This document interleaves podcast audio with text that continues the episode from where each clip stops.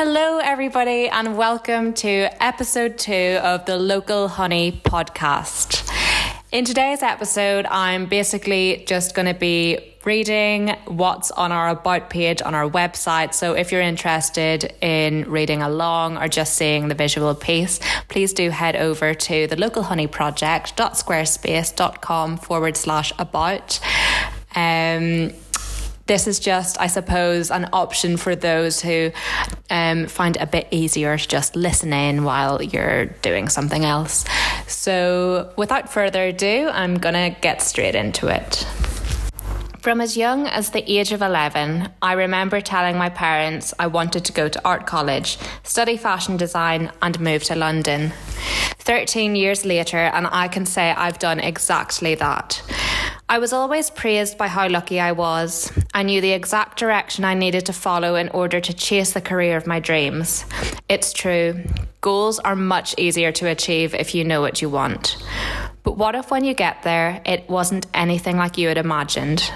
What if you found yourself frustrated, disturbed, and somewhat ashamed about the contributions you were making to an industry which supported endless practices of complex environmental and social issues behind closed doors? What if, whilst in Cambodia during a backpacking trip ac- across Southeast Asia in 2017, you witnessed masses of garment workers on their daily commute to work, packed into the back of a cage trailers with their arms and legs dangling through bars which kept them packed close like farm animals. I suffered literal sleepless nights on a rolling basis. Honestly, I had never known anxiety like it. I felt trapped. I wanted out, but I had bills to pay and a lifestyle to maintain. I kept myself sane by taking extra care of my mind and body, eating well, moving more, and educating myself about some of the environmental and social injustices within the industry. I work in the third sector now, and although it may sound dramatic, I've found peace and I sleep better. Now more than ever, it seems people are shouting about climate change from every angle. What with Extinction Rebellion, who literally shut down London in October, Greta Thunberg, the 17 year old environmental activist, and the legendary David Attenborough, who has been harping on about this stuff for decades.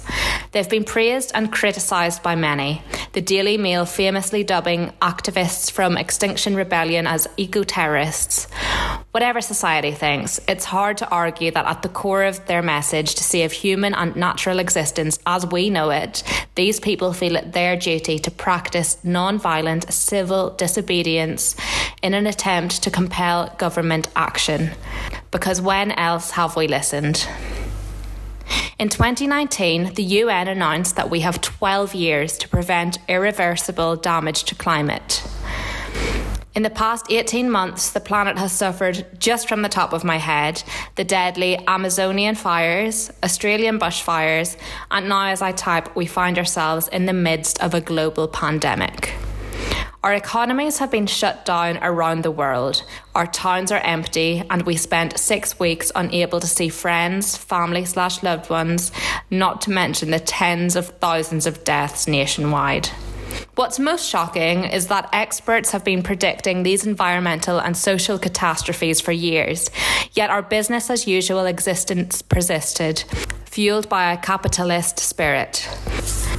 As Kenneth Boulding once suggested, anybody who thinks we can have infinite growth on a finite planet is either a madman or an economist. I couldn't help but think about that one. Although controversial, and I digress slightly, I personally cannot be convinced that the pandemic was created in a lab. Who have confirmed that the virus developed from bats, which were one of the many species contained in the wildlife market where the virus is believed to have originated? Yet, I've heard many people promote conspiracy over science. Sadly for me, this was confirmation of just how disconnected we are as a society from natural life. Thinking about it, it almost seems like an easier and more convenient explanation to blame the development of a global rampant killer on humans of race acting with intent. Biological warfare, so I've been told. Well, I'm not convinced. Unnatural displays of consumption have been encouraged, practiced, and normalised on a global scale, today more than ever. For me, it doesn't seem so unbelievable that this deadly virus originated in a space which demonstrated a totally unnatural means of consumption, such as the wildlife market in Wuhan. After countless natural disasters, and with still so many to come, and numerous warnings from experts that we are well en route to human extinction if we don't change our ways. Sorry, by the way, to instigate any eco anxiety. It's hard to know if people don't want to act upon the years of mistreatment we have inflicted upon the planet and other human life because we're not well educated enough on the subject, or because we collectively don't care enough, which is also a very sad possibility.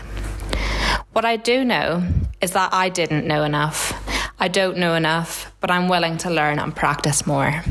I'm definitely not perfect, and I didn't always consider the impact of my existence. Neither did I or do I consider the environmental and social impact of my own consumption. It took for me to follow my dreams to become a fashion designer to inspire me to read more, listen more, and think more and educate myself more about our true reality.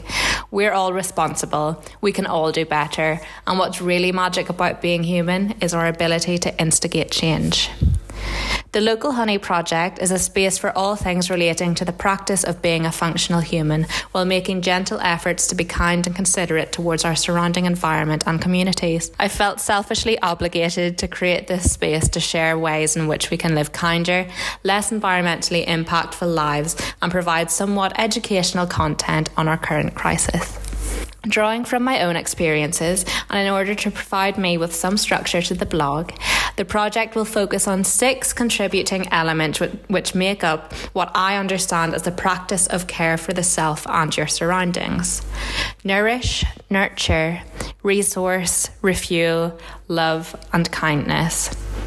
At the core of the Local Honey project, I'm hoping I can inspire a few to support local, buy less, and breathe more, all in the name of actively taking care of yourself and the planet. So that is it, folks. Thank you so much for listening. Um, this was just, I suppose, a short introduction to what the Local Honey Project is about, um, why I've started it, and where I kind of see it going. Thank you again so much for listening. Please do stay tuned for our next post. I've got a really exciting interview lined up, um, which I know you're going to love. I think it's going to be really interesting. So please do subscribe and stay tuned for that.